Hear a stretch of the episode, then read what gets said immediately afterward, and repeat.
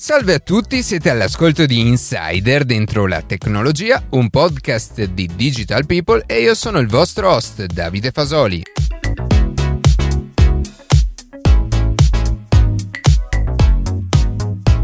Ormai i viaggi spaziali per gli astronauti sono una routine, ma lo potrebbero diventare anche per le persone comuni come attori o turisti? Lo scopriremo in questo episodio. Prima di passare alle notizie che più ci hanno colpito questa settimana, vi ricordo che potete seguirci su Instagram a chiocciola dentro la tecnologia, iscrivervi alla newsletter e ascoltare un nuovo episodio ogni sabato mattina su Spotify, Apple Podcast, Google Podcast oppure direttamente sul nostro sito.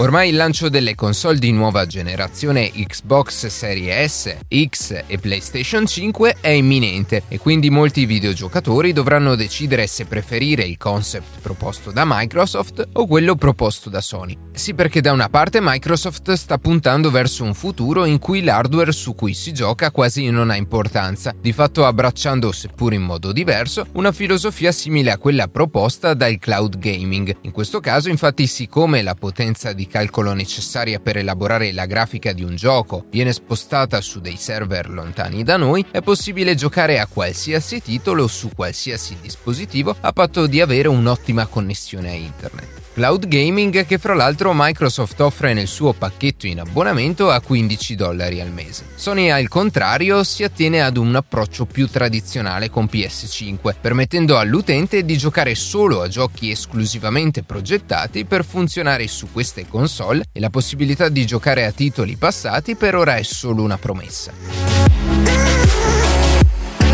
Quando pensiamo a un robot, la prima cosa che ci viene in mente è un essere artificiale, di forma umana che si sposta con movimenti scattosi e poco naturali. E in effetti i robot umanoidi in circolazione hanno tutti questo problema di fondo. Sono troppo riconoscibili, inespressivi e freddi. Ma grazie a Disney potrebbe non essere più così. Un gruppo di ricerca del colosso cinematografico infatti ha sviluppato un sistema per donare ai robot un'interazione più profonda e vicina alla realtà. I test sono stati stati effettuati su degli animatronics gli ingegneri Disney hanno lavorato principalmente sul dotare i robot delle microespressioni facciali come movimenti legati alla respirazione, lo sbattere delle palpebre e soprattutto il movimento continuo degli occhi, che dà così la sensazione di mantenere e osservare continuamente la scena visiva, seguendo il proprio interlocutore. Infine il robot reagisce anche ai segnali di distrazione distogliendo lo sguardo quando si presenta uno stimolo esterno, come un suono improvviso. Sul canale YouTube di Disney Research Hub è stato pubblicato un video dimostrativo e il risultato è veramente sorprendente.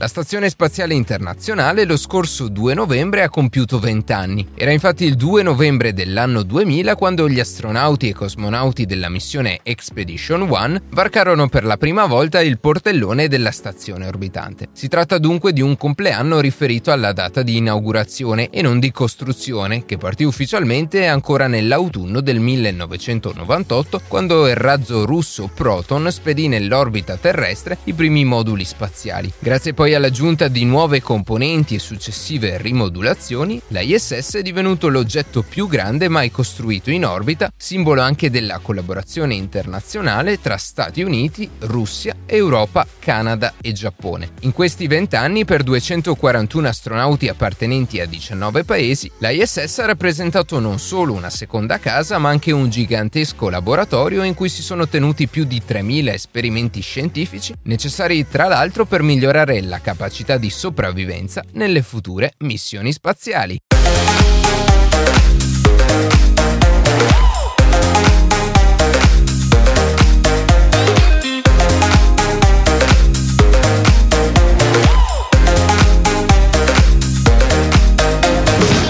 Negli ultimi anni l'industria del tempo libero sta delineando per molte nazioni di tutto il mondo un ingente giro d'affari sia in termini economici ma anche sociali. In un paese come l'Italia, ad esempio, il settore turismo lo scorso anno ha ricoperto il 13% del PIL e perciò rappresenta attualmente una tra le maggiori fonti di guadagno sia per le casse dello Stato ma anche per quelle dei privati. Mantenere dunque la costante crescita che questo settore sta dimostrando negli ultimi anni non è un'impresa da poco, anche perché con lo sviluppo di nuove tecnologie che hanno consentito un abbassamento generale del prezzo di biglietti aerei, treni o navi, proporre nuove esperienze a un consumatore ormai saturo dell'ennesima vacanza al mare o in montagna sta diventando uno sforzo quasi impossibile. Molte compagnie, per rispondere alla domanda che cosa rimane da visitare se ormai abbiamo già visto tutto, stanno puntando il dito verso il cielo. Da quando iniziarono le prime conquiste spaziali, l'uomo col passare del tempo si è reso conto che esplorare lo spazio non comporta solamente un vantaggio mediatico o militare, ma permette di evolvere conoscenze di natura tecnica e scientifica grazie alle quali un giorno potremo rispondere a una tra le più grandi domande che l'uomo si sia mai posto. Come si è formato l'universo?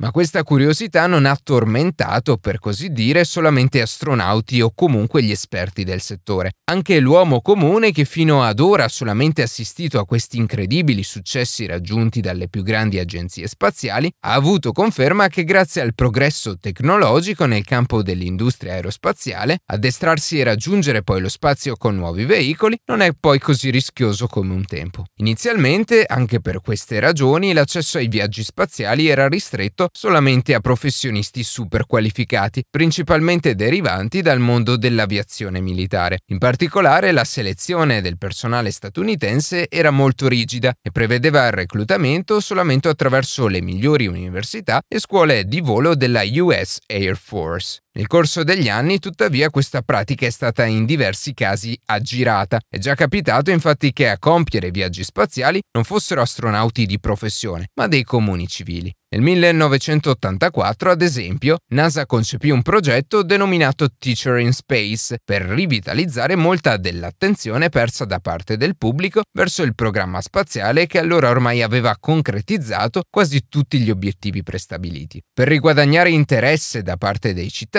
NASA inviò quindi nello spazio due insegnanti che vennero selezionate per partecipare ad un volo in compagnia di veri astronauti. Nel 1986 il progetto arrivò infine al primo volo a bordo dello Space Shuttle Challenger, ma che ebbe tuttavia un tragico epilogo portando alla morte, con l'esplosione del veicolo dopo poco più di un minuto dal lancio a causa di un guasto ad una guarnizione, dell'intero equipaggio dello shuttle. Ma al di là della famosa catastrofe dell'86, NASA riuscì comunque a concludere altre missioni con protagoniste persone che non facevano parte del programma di addestramento per astronauti, come quella del 1985 con il lancio nello spazio di due deputati che sfruttarono l'occasione per raccogliere fondi dal Congresso degli Stati Uniti. Al giorno d'oggi la pratica del viaggio spaziale è maturata ulteriormente. Diverse compagnie come Virgin Galactic, Blue Origin e la stessa SpaceX, che a maggio di quest'anno ha concluso la storica missione Demo 2, stanno sviluppando sistemi di trasporto sempre più avanzati per rendere il volo nello spazio quantomeno paragonabile ad un'adrenalinica vacanza passata sulla Terra. Una tra le compagnie private che più sta investendo nel settore del turismo spaziale è Virgin Galactic.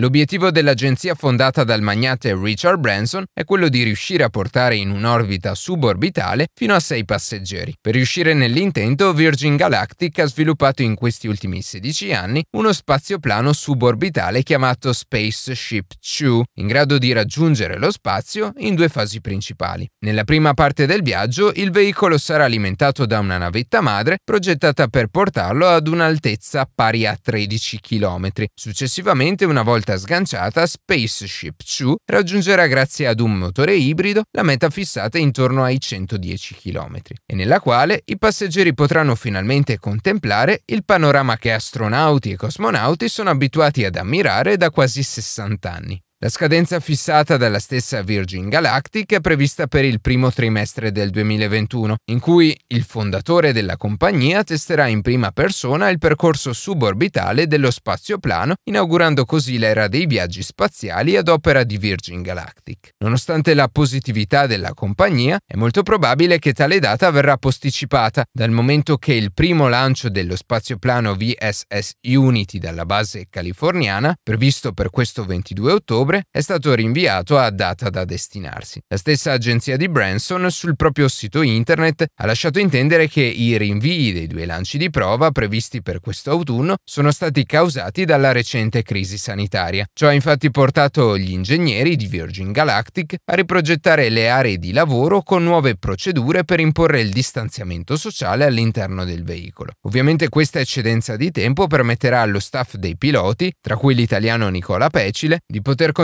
il periodo di addestramento a terra con il simulatore VSS Eve. Un'altra agenzia privata che sta investendo in questo settore è Blue Origin, fondata da Jeff Bezos ancora nel 2000. Esattamente come Virgin Galactic, uno tra gli obiettivi principali della compagnia fondata dal CEO di Amazon è riuscire a trasportare turisti nello spazio entro i prossimi anni, grazie al sistema di volo spaziale New Shepard. Esattamente come Spaceship 2, il veicolo di Blue Origin è suddiviso in due stadi principali, entrambi riutilizzabili. Una capsula capsula per l'equipaggio pressurizzata e in grado di trasportare fino a 6 persone e un razzo ausiliario che Blue Origin chiama modulo di propulsione. Attualmente questo sistema di lancio, il cui nome trae ispirazione dal primo astronauta americano Alan Shepard, è arrivato a ben 13 missioni concluse con successo. L'ultima di queste risale allo scorso 13 ottobre, nella quale Blue Origin è riuscita a trasportare 12 carichi commerciali nello spazio in un profilo suborbitale con altezza massima raggiunta di 107 km.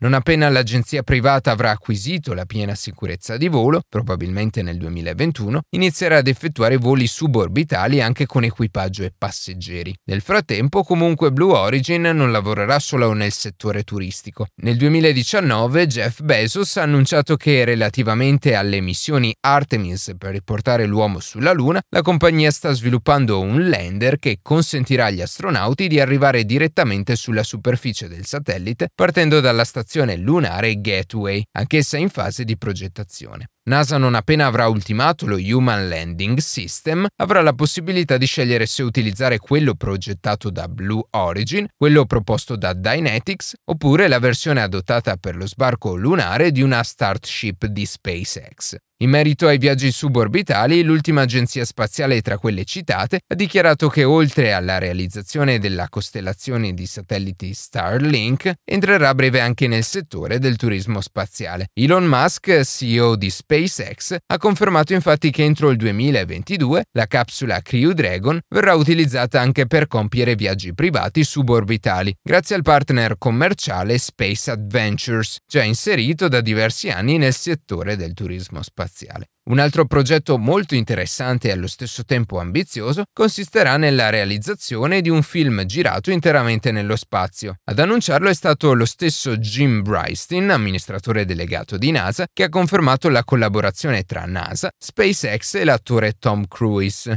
Secondo un calendario molto approssimativo, l'attore dovrebbe partire per la Stazione Spaziale Internazionale già nel prossimo anno. Nel frattempo si spera ovviamente che si faccia avanti una major cinematografica per finanziare il progetto, anche se con questi presupposti le due compagnie spaziali rimangono piuttosto ottimiste per il raggiungimento di questo obiettivo. Dopo questa notizia è arrivata l'ennesima conferma che i viaggi spaziali stanno acquisendo sempre più importanza nel settore privato. Decollare e arrivare su una stazione spaziale orbitante non è mai stato così conveniente nella storia dell'esplorazione spaziale. Persino la storica missione Apollo 11, consacrata nei libri di storia e nell'immaginario collettivo di tutti noi, è costata agli Stati Uniti una cifra che si aggira sui 20 miliardi di dollari. Riproporre al giorno d'oggi un programma simile e a tal prezzo non verrebbe nemmeno considerato. Con le risorse e le tecnologie attuali, invece, ad un costo modesto, si fa per dire, di 250.000 dollari, potremmo raggiungere l'orbita terrestre e sicuramente un giorno anche la stessa superficie lunare su cui mise piede Neil Armstrong per la prima volta nella storia nel lontano 21 luglio del 1969.